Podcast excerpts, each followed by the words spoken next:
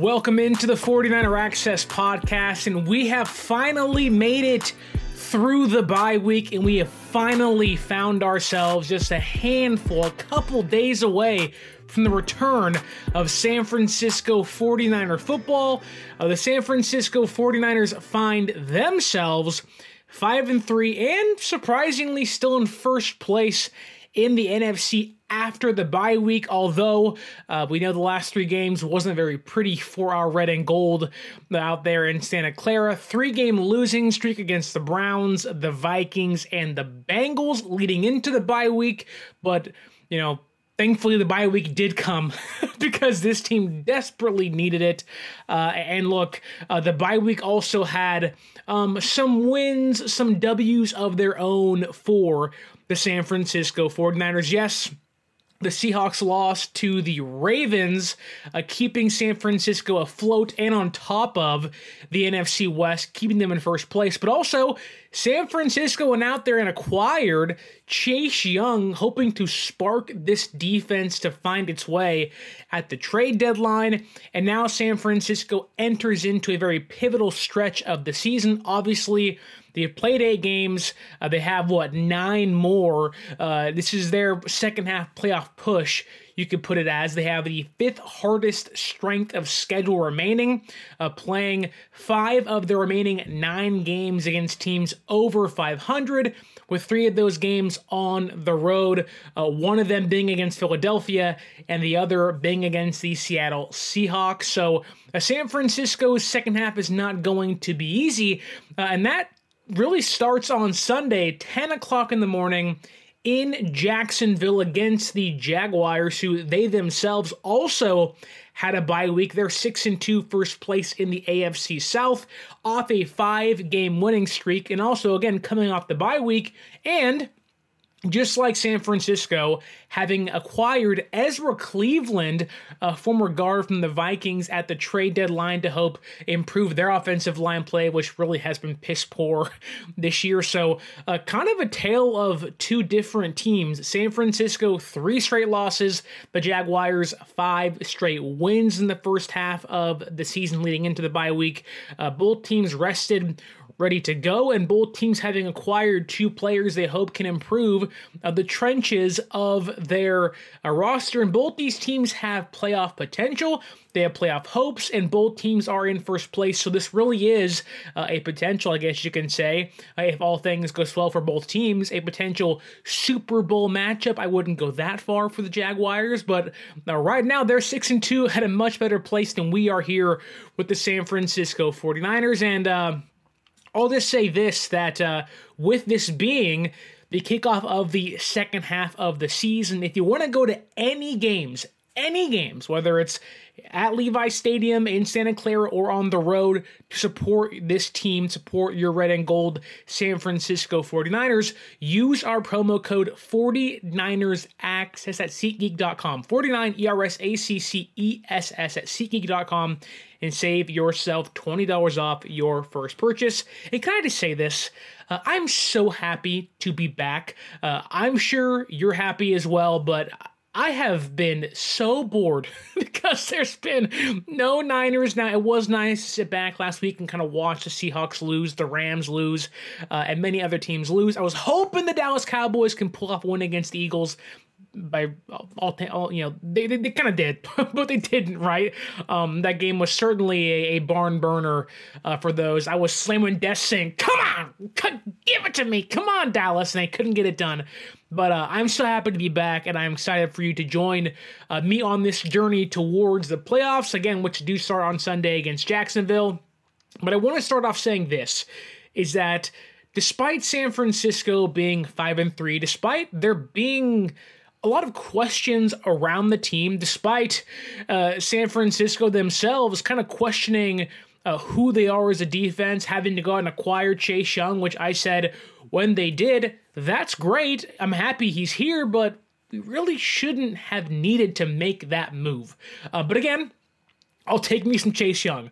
But um, Steve Wilks coming down from the booth into or onto the sideline this weekend. They're making that change. It is confirmed.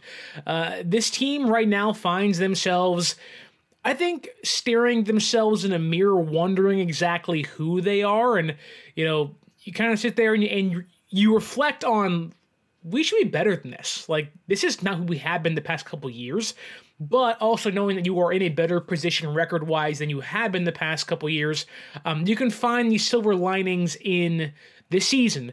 Uh, thank God San Francisco got off to a hot start. Thank God they're undefeated in the, in the NFC West so far. It's the only thing outside of them being one game ahead of Seattle now because they lost last week, uh, keeping them ahead of the Seahawks. Like the easiest way to the playoffs is through your division. And through the first five games of the season, San Francisco's 2 0. So uh, the hot start certainly saved their rather lackluster three game stretch, but to give you some hope, to kind of, if we're sparking the team, help spark the fan base, in 2019 and 2021 and 2022, San Francisco's best years under Kyle Shanahan, the Niners are 8 and 2 in the month of November, so it feels like there are wins a coming for the San Francisco 49ers this fall, starting hopefully this Sunday against the Jaguars. And let's dive into this Jacksonville Jaguars offense. Um, the Jaguars offense is very similar in a way to the Kansas City Chiefs, very shotgun heavy. They're going to pass out a shotgun run out of shotgun. Uh, it feels very Mahomes, Andy Reid like, and they are one of the more creative spread offenses in football. You're going to see three wide, four wide, even five wide sometimes. They love passing on screen passes. They love utilizing tight ends in the slot.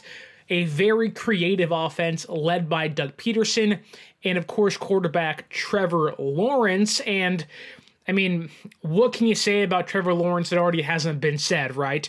Uh, Trevor Lawrence came into the league as one of the best quarterback prospects of all time, compared to Peyton Manning and Andrew Luck. Uh, and despite a slow start this year, Lawrence and Jacksonville have really picked things up again, having won five straight games. Uh, but they do have their weaknesses, as most quarterbacks do.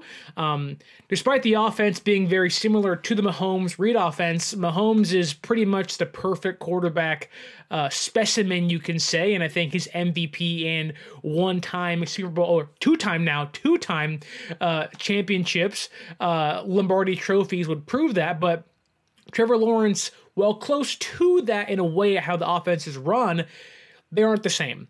Uh, Trevor Lawrence does have some glaring weaknesses. Uh, against man coverage, Trevor Lawrence this year is 24th in QBR at 49.5. He's 22nd in completion percentage, 58.4, and 21st in EPA on passes, 12.43. Now you flip that and you talk about zone coverage, which San Francisco loves to do, right? That is a Steve Wilks, uh, uh, one of his go-tos is zone coverage, which has been common here in San Francisco, whether it's Saleh, Ryans, and now Wilks. Uh, Trevor Lawrence eats up zone coverage for breakfast, lunch, and unfortunately dinner and even dessert. He is the number one quarterback in QBR against zone coverage at 77.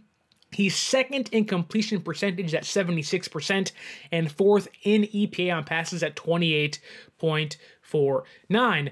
The question is, okay, you have a quarterback like this that really, you know, it's kind of a tale of two different coverages, really. Man coverage, not great at all. Zone coverage, the best quarterback in football against zone coverage. So if you're Steve Wilks, who again is coming out of the booth onto the sideline to conversate with his players and explain to them, communicate with them as to how we should do things, how can we fix some issues we're having.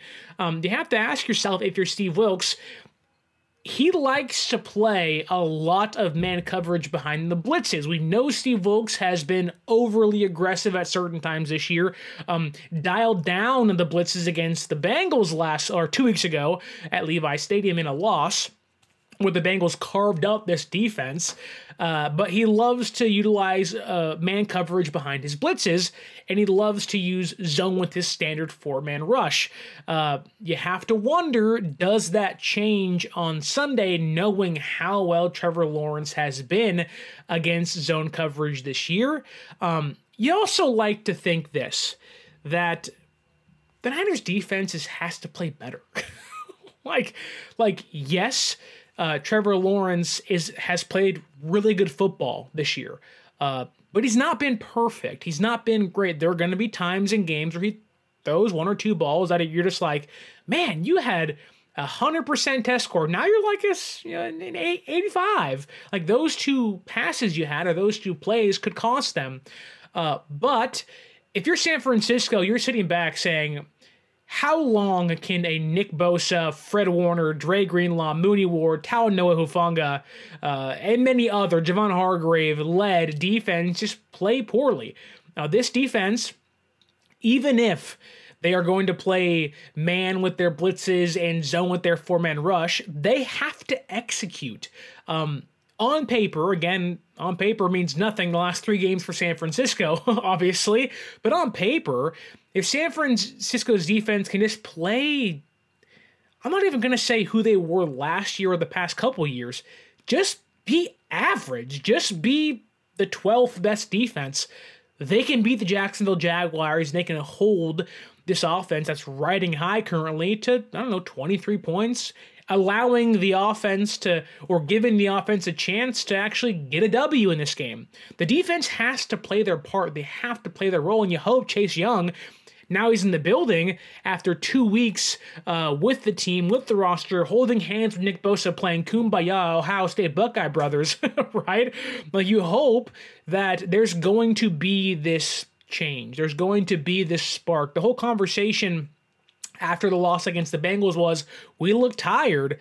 Um, I don't love like you're not going to not get less tired as the season progresses. That worries me. But one game at a time, you escape against Jacksonville, then you play the Buccaneers, and all of a sudden here's Seattle, then here's Philadelphia, then here's Seattle again. Um, San Francisco has a chance here to beat a really good football team and become six and three, and knock Jacksonville down a peg, uh, and also climb up the rankings again. And you hope a team maybe like the Cowboys can can lose and, whatever. Like they're, they're, the Lions can lose as well, right? Like you're hoping that week by week you're improving your ranking, and you hopefully by week 13 against Philadelphia you're tied for the first seed the NFC. Now it's probably not going to happen, but you got to try. You have to fight, right? And this is a chance for this defense to step up. Um, I do think that we are probably going to see Steve Wilks play man coverage with his blitzes. Uh, that feels like the obvious thing. Now, obviously, there's a risk there, right? There's a risk in uh, Lawrence running. He's one of the best running quarterbacks, scrambling quarterbacks in football. He averages 25.5 yards per game on the ground, third most amongst quarterbacks. And he also has the sixth highest scramble rate, taking off on 7.5% of dropbacks. So he likes to run. He's very, very mobile. And for a team that really hasn't tackled well and hasn't been able to contain the edge, again, you hope Chase Young can help fix that. But they have struggled there. Uh, this could be a chance for a mobile quarterback like Trevor Lawrence to take advantage of you playing man behind your blitzes, but also for a team that has struggled to cover with Isaiah Oliver, even Mooney Ward at times, and uh, Lenoir uh, you are putting your players on an island and hoping that the bye week they've kind of taken uh, a look in the mirror and you know kind of checked themselves. Now they're ready to out go out there and prove themselves. So um, this is a chance for San Francisco's defense to really make a statement to almost test themselves. You have a you know a week off to kind of reset, uh, rest up, get healthy, mentally refresh yourself, like Brock Purdy out there at Iowa on the cornfields, right? Um, but your defense has a chance to kind of reset themselves and go, look, we're so much better than this. It's almost like uh, I, I don't know what you call it, but the the message of like get up in the morning and say something kind about yourself to start the day positive. Like, you look gorgeous in the mirror. You look pretty. It's like, I can do this. You can do this. San Francisco needs to find their confidence again. Really, like, they do. There's no reason as to why Lenoir can be playing that bad or Isaiah Oliver, who isn't great, he's playing awful. There's no reason as to why Nick Bosa and company can't get sacks and get to the quarterback and finish the job. This is a big game for them. Uh, I could argue even more so for the defense than the offense. Again, considering you can't set the edge, you almost had no contain, and you can't tackle. If I told you Fred Warner All Pro Fred and Dre Greenlaw have missed a combined 31 tackles through eight games, almost four tackles a game. And they're on pace for 66 missed tackles this season. Um, when I read that stat, it blew my freaking mind. I said, huh? and it's pretty obvious when you watch the games that yes, we're missing tackles, but you see the number and you go, oh my God, we suck. and to put it in perspective, they missed only 42 tackles in 2022, and they're already at 31. Um, again, if you want a chance to uh, keep the Jacksonville Jaguars offense uh, you know under wraps you have to be able to tackle you have to have your lead hunters be able to secure their prey to finish off their prey your nick bows your warners your greenlaws and if lawrence scrambles give him a knock if you're going to throw screen passes the highest rate in football uh, give etienne a knock like this the Jaguars' offense is really good. Uh, they're wildly underrated, in my opinion. You can argue who have they played. Uh, for San Francisco, I don't care about who the opponent has played. You need to reestablish yourself as an NFC powerhouse. You have ESPN and you have Fox Sports FS1 talking about the Dallas Cowboys being the Eagles' biggest threat. Yes, divisional opponents. I get they've played one game and Dallas, took them to the wire, had them beat three times, and couldn't get the dub. I get that. San Francisco boat raced the Cowboys 42 to 10 then lost three games in a row. San Francisco has to reestablish themselves as an NFC powerhouse because right now, nobody believes in them outside of themselves and this fan base, and even the fan base is starting to question how great or how good this team truly is. And there are areas to worry as to Steve Wilks. You got two games to prove yourself here Jacksonville, Tampa Bay. If you can slow down Jacksonville, get your groove back, and then annihilate Tampa Bay, you're feeling pretty good about yourself going into Seattle. But week by week, game by game, you have to come in in Jacksonville. Nick Bosa's homecoming, mind you, to Florida. I'm sure he wants to sack the crap out of Trevor Lawrence. Um, this is a chance for your defense to step up, find themselves again, and almost revert back to how elite they were just one year ago.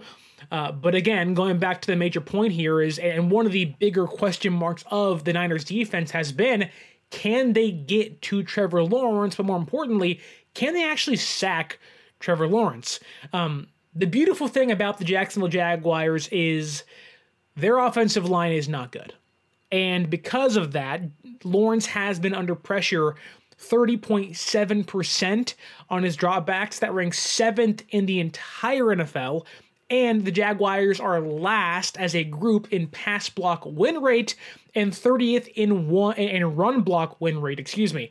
Um, right there, those stats tell you you are going to put pressure on Trevor Lawrence. You are going to make him move out of the pocket, maneuver out of the pocket, have to use his legs. And again, if you can contain the edge, Nick Bosa, Chase Young, and others, uh, you are going to have a good chance to feed him right back into Hargrave, Armstead, Kinlaw, and company to finish off the job and get yourself some sacks. But to Lawrence's credit, um, he is phenomenal. In fact, he's the second best quarterback in getting rid of the ball early at a 2.41 uh, second uh, time frame, um, which is why the Jacksonville Jaguars, again, last ranked pass block win rate uh, offensive line, has only given up a sack rate of 6.1%, which ranks like 16th in the entire NFL. So for the Niners, you shouldn't have a hard time getting to Lawrence. The Jaguars will, in fact, say, Come on in. You want a cup of coffee? You can sit back here all day. I know my quarterback is going to be able to escape the pocket and or get rid of the ball easily and quickly. Uh, if you're San Francisco, you got to have your linebackers and cornerbacks, mind you. They have to play lockdown coverage. You have to have your guys tackle. Uh, San Francisco has never minded giving up the underneath. It's always been the up top. They've hated giving up. Uh, but this is not the last couple years where they're getting, you know, Warner has 15 tackles, 12 tackles, and they're securing receivers four yards, five yards uh, prior to a first down. This is this year where they're giving up and they've missed 31 tackles so far. So, um, yeah, like the real question is which Niners defense is going to show up? Last year's defense, this year's defense, I would assume somewhere in between as they work their way back up to that level, or if they even can do so, I would think with this many stars, they certainly should be able to get that done. But this is going to be a massive test for Nick Bosa, Hargrave, Armstead, and the newly starting Chase Young. Um, you know, Joe Burrow was great at avoiding pressure, and when there was pressure, getting out of the pocket, finding the open receiver underneath, and extending plays with his legs. Now, Trevor Lawrence is very similar to that. Quick release and doesn't get sacked a lot because he can use his legs.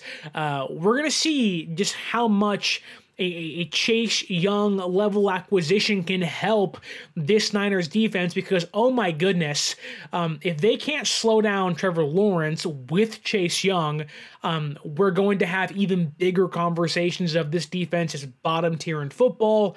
Um, they already ranked 20th or like 22nd in, in run defense, which Chase Young should help that, but still. There's many questions here. San Francisco almost has to prove doubters wrong, which coming into this year seemed kind of unfathomable. it felt like like what? like like why would San Francisco have to prove anything? They're 5 and 0. They were in the NFC Championship game last year. They have a quarterback now. They have Hargrave now. They have Chase Young now. But it's like no, you almost have to reprove who you are as a team. And for Jag for, for the Jaguars, yes, Lawrence is there and he's great for all what he does. Um, but you can get to him you have to finish him off, get a couple sacks, get timely sacks. You have to be able to get off the field. What separates the good from the great, getting off the field on third downs and holding oppo- um, opponents playing, playing bend don't break defense. It's timeliness. It's the pivotal downs. It's the third and eights, the third and six on uh, when they're on your 36 yard line to hold them to a field goal. When they're on your 42 yard line, hoping to get into field goal range or a first down to extend their drives. It's it's stifling uh, a, a rushing attack with Etienne that's been pretty darn good this year when it comes to total yards. Can your defensive line step up, set the tempo, and finally get back to playing San Francisco 49ers defense? And then if they can do that, you're going to allow Warner and Greenlaw to feed off the energy and again become the hunters they have been the past few years, which again then feeds off and helps your secondary play better in coverage. If this defensive line, which has no excuse to play poorly, if they can get to Lawrence and get pressure on him and they can start tackling again, which apparently is a big ask, this defense is going to improve incrementally every single play, every single week. Gonna be a few blimps. We'll see how the Wilks out of the booth on the field works out, but if you can win in the trenches, which on paper and really just by name only, San Francisco should be able to do so.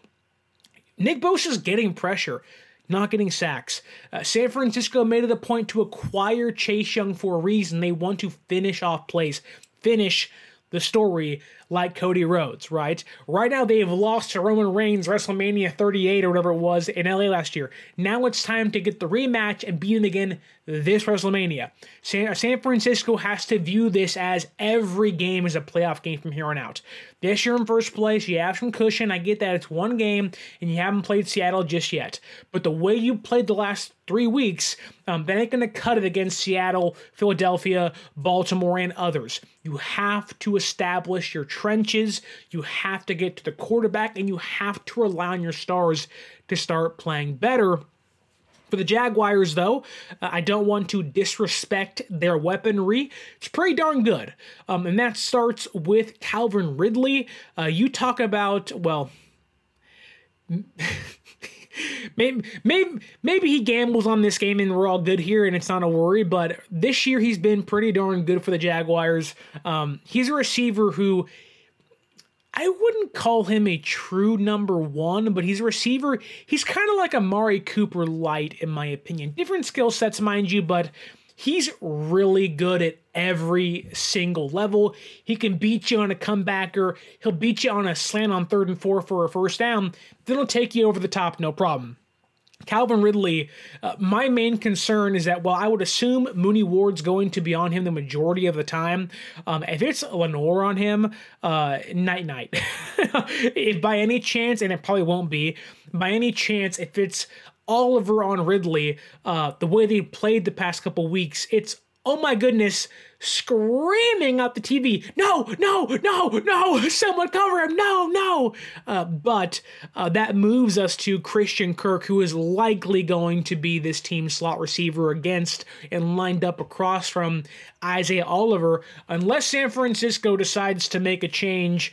Um, I know. Uh, I'm forgetting his name right now. Uh, I know Darrell Luter Jr. is uh, coming off the pup list or he's practicing again, hoping to get back. Uh, I don't think he's going to be out there. I don't think Ambry Thomas is going to play in this game, but unless they make a change, it's going to be Christian Kirk against Isaiah Oliver, and that horrifies me to a point of Halloween season, Michael Myers, Freddy Krueger, Jason Voorhees, Ghostface, because Christian Kirk is basically a top three slot receiver in football. He has 43 receptions, 520 yards, and three touchdowns this year. Doesn't sound too crazy. Then you realize he has the third most yards, almost 400, from the slot receiver position. And you're sitting there saying, hmm, so we can't get pressure, we can't get sacks, we can't finish off quarterbacks, we can't contain the edge hmm, what else can we do? Oh, Isaiah Oliver has been a liability for the past month. And he's playing one of the best slot receivers in football. Ooh, I can't wait for this one. You're like, uh oh. Um, this is going to be a massive test for him. Kirk is fast as can be. Some say Jacksonville overpaid for him. I just don't believe that. He's been money for them since he jumped on the field last year, coming over from the Cardinals uh, two off seasons ago.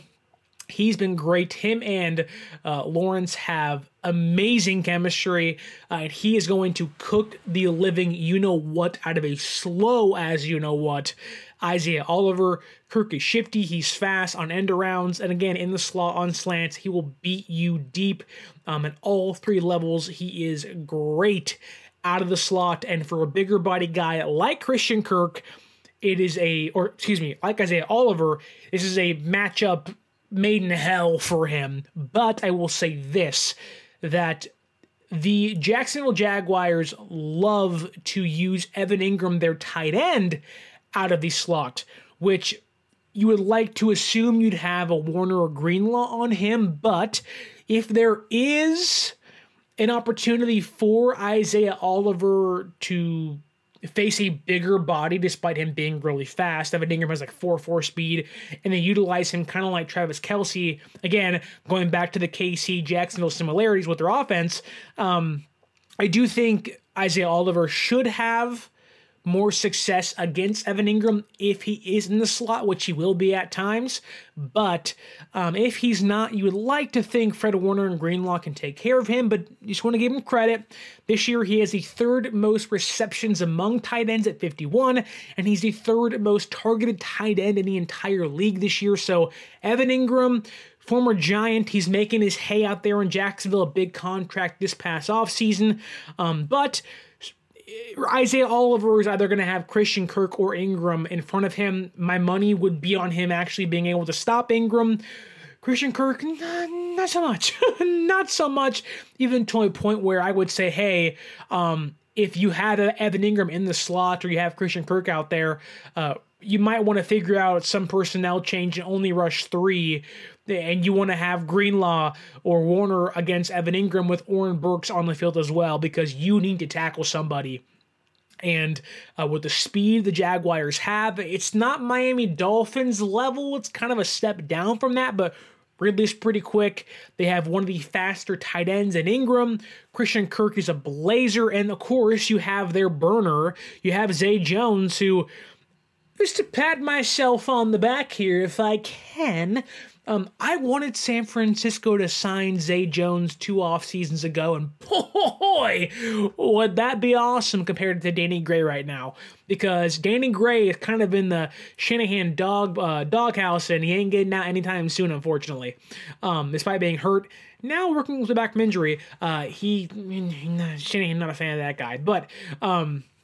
Zay Jones, kind of a jack of all trades, master of none, but this man loves to go deep. And let me tell you this Jacksonville is going to take shots against this defense. It's almost as if it's annoying to say over and over and over again if the Niners can just tackle, they're going to be able to to at least limit this Jaguars offense and it's going to force the Jacksonville Jaguars to take shots downfield and force things downfield, which you hope can turn into turnovers and takeaways. Um, I believe our defense still has 10, which ranks in the top five in football. Um, it's not like the Niners shouldn't be able to have success if they can just do the basics get sacks, get pressure, and tackle. It's almost like it's called tackle football for a reason. if you just tackle, you're going to have some success against the Jaguars' offense, but it doesn't stop there the Jaguars have one more weapon uh, that is on the ground. Travis Etienne.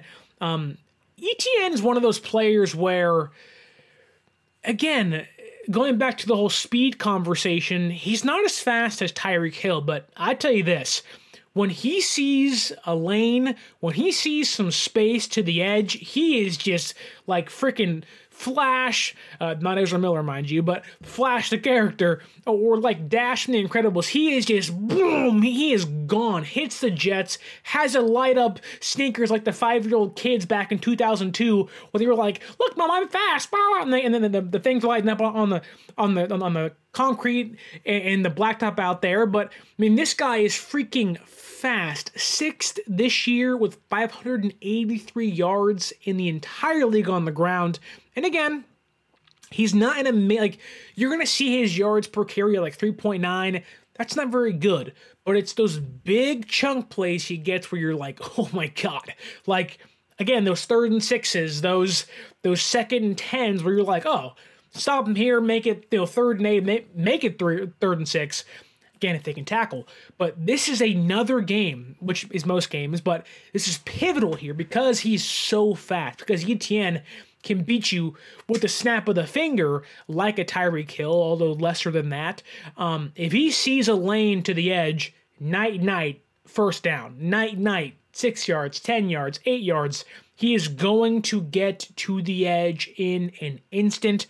You have to set the edge. Again, going back to the you have to do the basics conversation, but even more so, uh, this is the Chase Young effect. There's more to just getting sacks and pressures.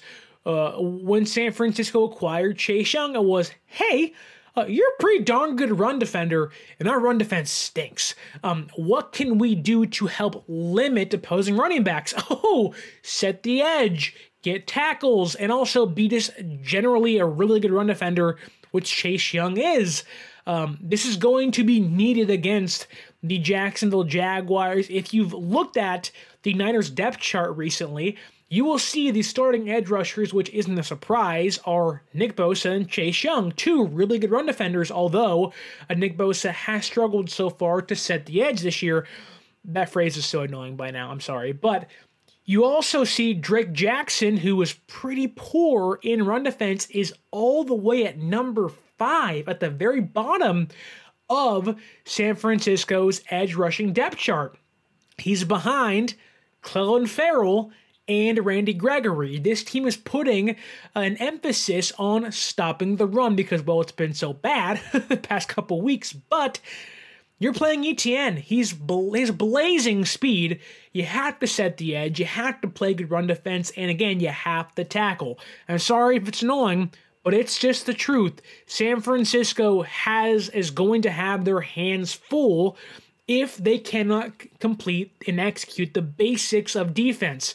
Um, but continuing with the receiving and the passing game, Etienne's an average passer or average pass catching running back, 33 yards a game, 9.9 yards a catch, fifth among running backs. But here's the kicker the Jaguars run the most screen plays in football to your Christian Kirks, to your Travis Etienne's. The Niners rank 15th um, uh, against screen passes. I'm going to say it. He's got tackle. just tackle, you're going to be okay. Um, San Francisco has the speed on defense, the smart, uh, intelligent players on defense to sniff out the screens, but uh, this is a massive test for San Francisco. This offense isn't as efficient as the Bengals, but I would say it's right there just behind them. I would say offenses in football, you got to have your Philadelphias, you got to have your Bengals, you're going to have what your Chiefs, or at least you're going to have your Mahomes and Kelce's, right? You're going to have your Dolphins and maybe your Buffalo Bills. Um, I would say Jacksonville slots themselves maybe in the B tier of defenses in football, but because they have their because they have so much speed, um, it's almost like an extra added on factor into their offense and how they utilize them because they are unafraid. Again going back to avoiding pressures and avoiding getting sacked and their low sack rate at like 6.7% 6.1% it is because of quick passes and screens. And it's again like the Bengals have done like teams like the Vikings did with Kirk Cousins uh, and others have done against this defensive line quick passes and it will it will stop it will limit what Nick Bosa and company can do. So again, it's more pivotal. I'm gonna say it one last time. Set the edge in tackle. It's going to make your life a lot easier if you're the San Francisco 49ers. But thankfully, they do kind of get a break here because one, the Jaguars aren't great on the ground when it comes to yards per play, and they also are not great when it comes to getting in the red zone and finishing drives. So the Jaguars have a 47.6% conversion rate in the red zone. That ranks 25th in football. When you're talking about finding your groove back, almost going back to the basics of tackling, set the edge, whatever it is, you're almost getting a break here where it's like now we can kind of play bend don't break defense, give ourselves a breather, and also reestablish the belief and faith in yourself that hey, we can do this. um, and San Francisco is going to be able to get pressure. It seems like on paper they should be able to play bend don't break defense, giving their offense a chance to put up some points against Jacksonville's defense, uh, and also get off the field on third down. The Jaguars are converting only 36% of their third down conversion plays, which again is 24th in football. This team is rather un- inefficient in the red zone and on third down. When you're talking about an elite defense on paper trying to find their groove back, I know Lawrence is good.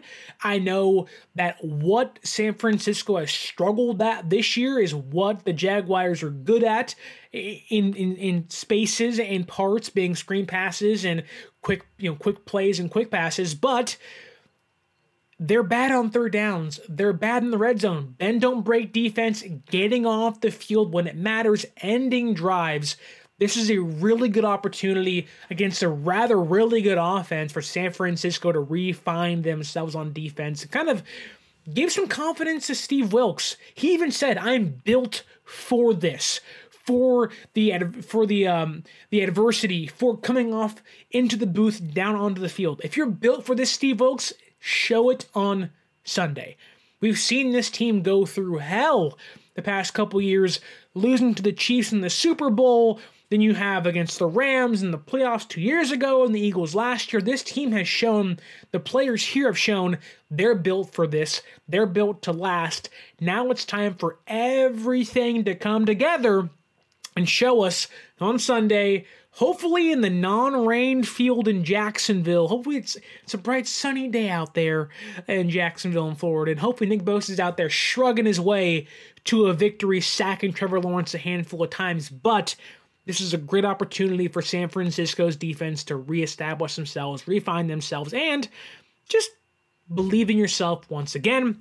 But enough with the defense. I've already told you how Jacksonville can give us some issues and how we can kind of stop them and hopefully limit their offense. Now let's get to the Jaguars' defense and how we can exploit them and score on them and hopefully get back in the win column for the first time in over a month. I hate saying that. That sounds awful, but Jaguars defense, uh, very Todd Bowles esque, a lot of stunts, playing cover one, uh, very aggressive and attacking 3 4 scheme.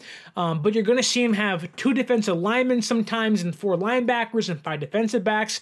It's very creative. Um, they like to get to the quarterback, or at least try to get to the quarterback. They're going to blitz a lot.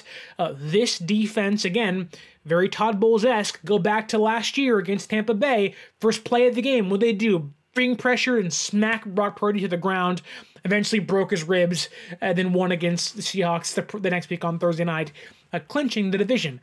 That being said, this defense is very similar to that Todd Bowles defense in Tampa Bay. Uh, personnel obviously very different, but very similar in how they want to attack an opposing offense. Um, I firmly believe this, though, that the San Francisco 49ers offense has the weapons to walk all over the Jaguars defense. Now, hear me out.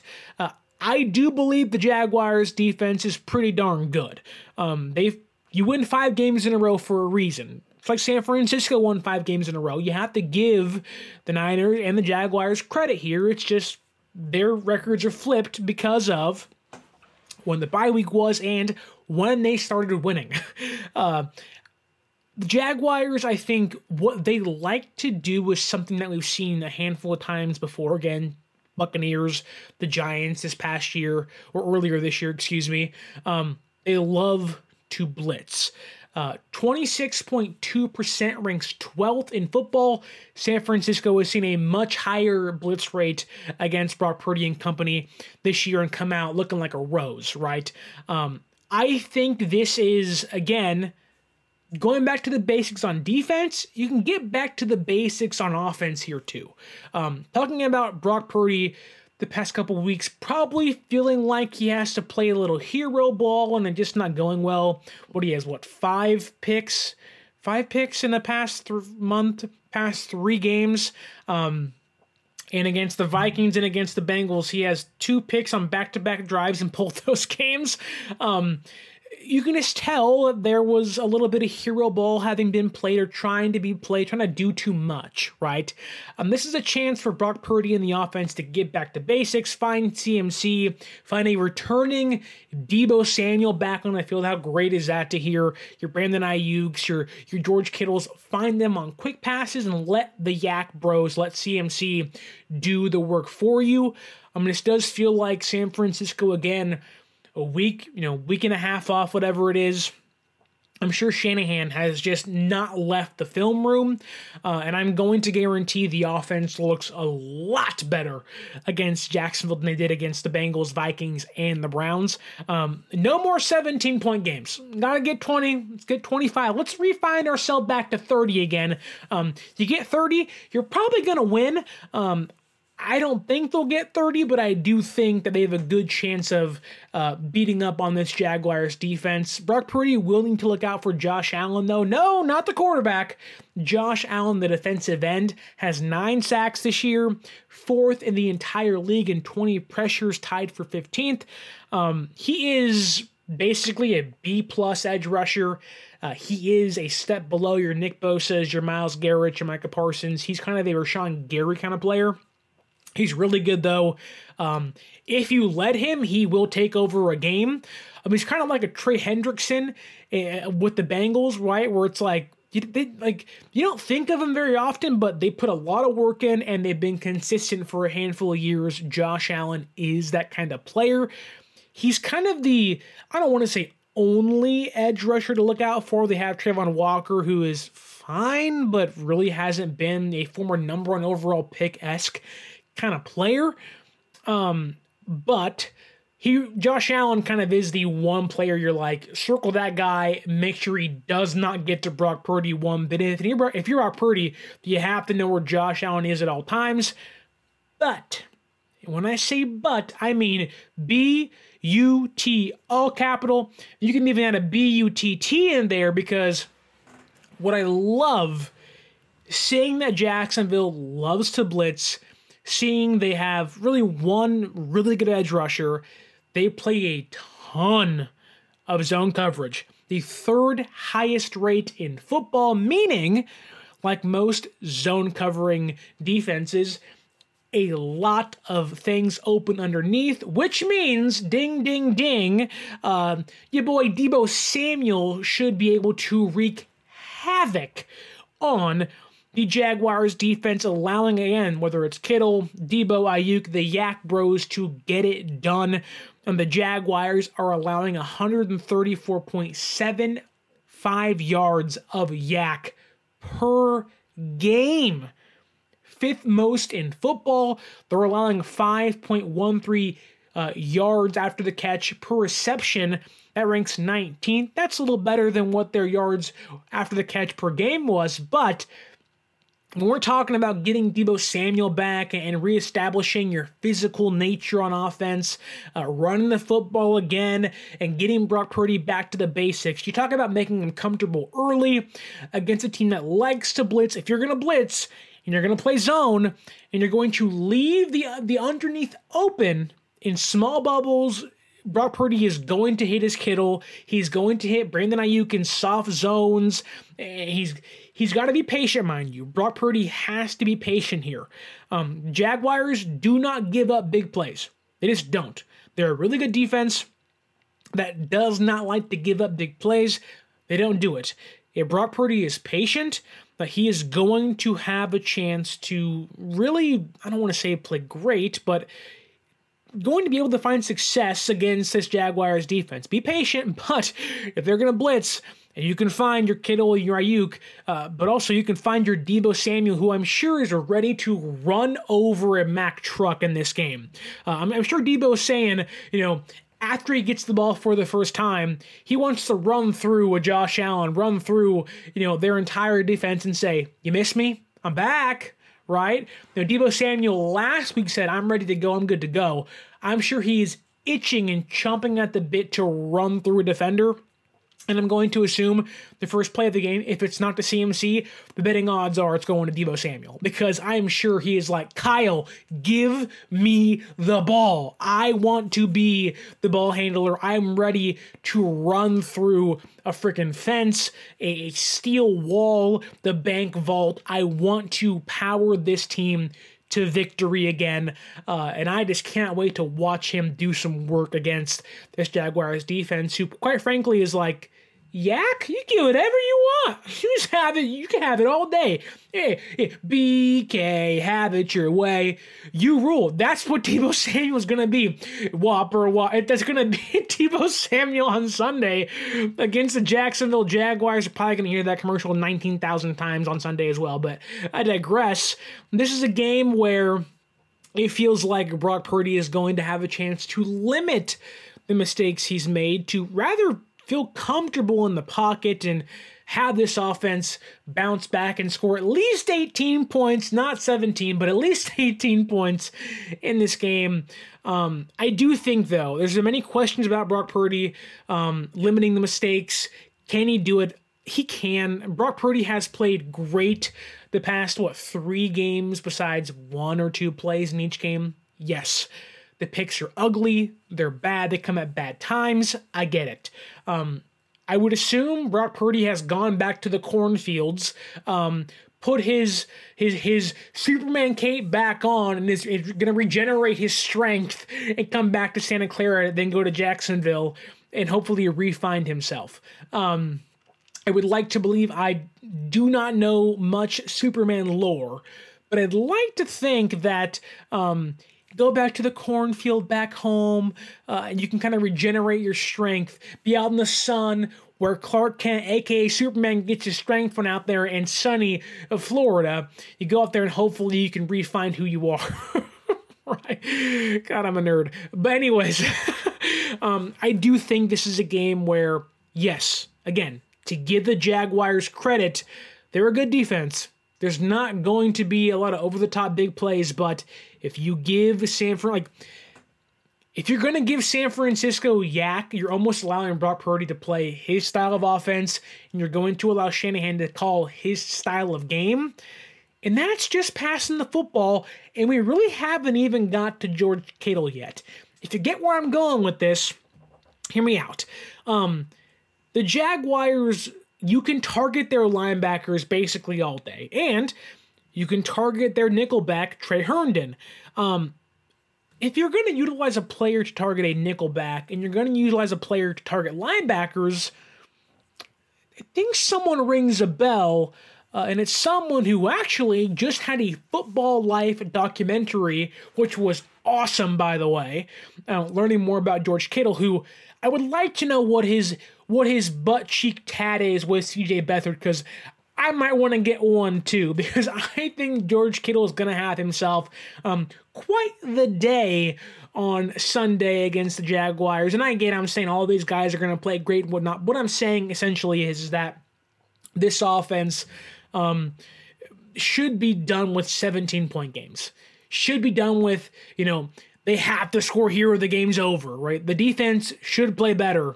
Um, it's really just breathing, refinding yourself, recentering yourself, and just sitting back and saying, man, like, we're the San Francisco 49ers. We've played like crap. It's not going to happen anymore. For the offense, um, I do think the Niners, like, when you just, again, on paper, keep it on paper, when you think of the Niners, the Jaguars.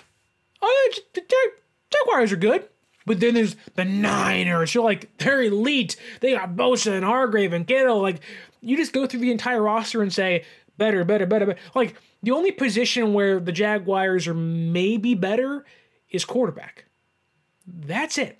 And maybe offensive line only because San Francisco's kind of banged up right now. Like, and even then, the Jaguars' offensive line is kind of kind of cheeks kind of sus. like they they're worse than mid as the as the kids say, right? Um I'm only 26, Jesus. but anyways, uh all of that set out there. The most important thing for San Francisco's offense, yes, Brock Purdy, no turnovers, yes, scoring over 17 points, getting Deebo back, reestablishing the YAC, this, that, and the other. I get all that stuff. The one thing the San Francisco 49ers offense needs to do, the one thing I would assume Kyle Shanahan is saying, if we're going to do anything right against the Jaguars on offense, it's going to be this. That is run the football. Which is weird to say, knowing that Christian McCaffrey still leads the NFL in rushing. but this goes back to trench warfare. Uh, having Trent Williams back at practice on Thursday, great sign. Hopefully he can play. We'll see what that looks like going forward. Um, again, you're out there practicing. I would assume Trent wants to play. I get them being cautious, but getting Trent Williams back is more important than Steve Wilks being on the sideline. You get Trent Williams back at left tackle, knowing Aaron Banks has turf toe and is not going to play in this game, you are giving your offense a massive boost, protecting Brock Purdy's blind side, and giving them a lane to run behind. You're giving them almost a guaranteed hole to run through when you have Trent Williams out there. Again, if he is not healthy enough to play, I get not playing him, but my God, if we have to watch Jaylon Moore and Jon Feliciano play left tackle and left guard with Brendel, Burford, and McKivitz, I might throw up. I might gut myself because oh my god, um, that's a nightmare. Just on a running the football basis. But if you get Trent Williams back, you, you're in freaking good hands, my friend.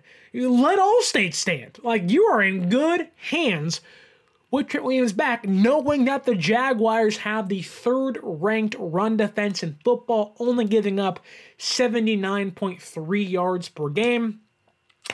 But every will, there's a way. Every stat I have, there's a but to follow. The Jaguars have only faced one top 10 rushing uh, or yards per carry team in football. That is the ninth, the ninth ranked Colts. Um, San Francisco ranks fourth, or Jesus, San Francisco ranks seventh in yards per carry, and with the last three games averaging 95.3 yards a game, uh, with their first five over 150 yards per game. When you talk about uh, you getting almost the biggest lift you can outside of literally having Jesus Christ lift you up to a Super Bowl victory, right? It's getting Trent Williams back on the field for the San Francisco 49ers. He opens up so much for you. And not to be sacrilegious, right? Just eh, Trent Williams is such a big help to the Niners offense. It's almost like trying to think of an analogy. There really isn't one, but it's almost like the biggest boost an offense can have. It would be like you take away any quarterback's left tackle and left guard and number one receiver, it's going to be hard for that team to win. It's going to be hard for that team to be successful. You get Deebo Samuel back, it pushes Aiyuk back to receiver number two, Jennings back to three. Kittle is now you're tied to number one again and not a mainstay in the offense. You're you're pushing guys back in the, into their their their normal role, making things fit and work much better. Then you get Trent Williams back. You have your left tackle. You take away the Eagles' left tackle. You take away the Cowboys' left tackle. Their their unit becomes much weaker. Now, the difference is some of those teams have good backups, but take away Mahomes' left tackle, you take away star quarterbacks' left tackles, it's going to be hard for harder for them to succeed. Purdy hasn't had Deebo, he hasn't had Trent, and he's still played relatively well over the course of the last three games. Now he, what it looks like, getting those players back. Players go back into their preconceived roles. They get more comfortable, and the offense gets smooth like butter for my my K-pop fans like BTS like butter. I think San Francisco I'm not going to say crush or kill. Uh, this team still has a lot to prove to me. I'm assuming to yourself, um, but I do think the Niners can get back on track in Jacksonville. I think they have done a lot of reflection. You can tell there was a boost once Chase Young got there. I think this team, again, they just needed some time to sit back and say, like, what is going on? Like, what what is happening? You go back home, you sit with your family, get a week off, and you just kind of breathe and go, we're okay. I, I, to be honest with you, I've had a pretty crappy week for a variety of reasons. Um, I got a $108 parking ticket. My immediate reaction was to yell and scream and curse and kick the meter and go down to the San Francisco meter maze and start punching and kicking and screaming. I breathed and I said, "Well, it's 11:35 p.m. and I have to go home still. What's it worth being mad over driving home? I'm, I'm gonna get into an accident, hurt myself. I'm gonna breathe. I can be angry. I'm going to appeal this thing, which I did, and hopefully it doesn't. Hopefully I get passed. I paid the meter, folks. I shouldn't have got a ticket, but hoping, like myself, San Francisco sat back and said, "Everything's okay. It was a blip in the radar. It's not going to happen again. I'll find a way to maneuver around it and work through it." San Francisco had their parking ticket against the Browns and against the Vikings and against the Bengals. Had a week off to breathe reflect and say, how can I not get a ticket next time, like myself? Now, unfortunately for myself, there is no solution, but, but for San Francisco, there's a handful in front of them, and I think against Jacksonville, they can find those solutions needed to win. I think they do win 27 to 24. If it's a Jake Moody game-winning field goal, wouldn't that just be icing on the cake? I don't want any cake. I'd rather have the whole meal and just say it's 24 nothing. But that being said, 27 24 is my prediction. San Francisco gets back in the win column, finding themselves once again on the road and reestablishing themselves as, oh, they just needed a week off and everything is a okay. But we shall see.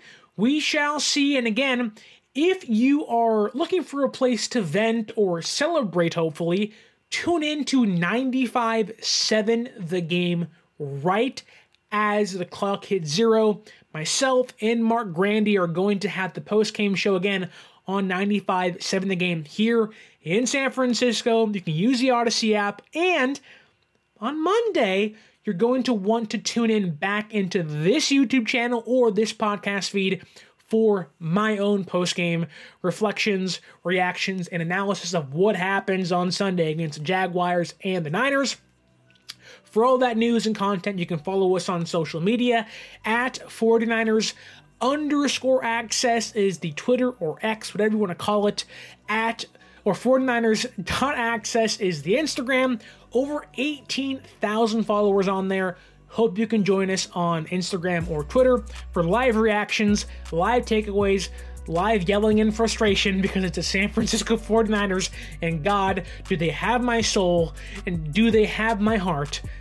But if you also want to go to games, use our promo code 49ers Access, 49ERSACCESS at SeatGeek.com and save yourself $20 off your first purchase. And don't forget to like, share, subscribe, leave that review, all free and easy ways to help the show, help the podcast, and celebrating 49ers football being back after a horrible, just treacherous, just this awful week off of having to watch all these other teams win and lose. But we're in first place, and let's hope that carries on and over into past the Jacksonville Jaguars. Welcome back, your San Francisco 49ers, by giving a like, share, review to the show. Tell your friends about the podcast. And like always, until next time, stay faithful.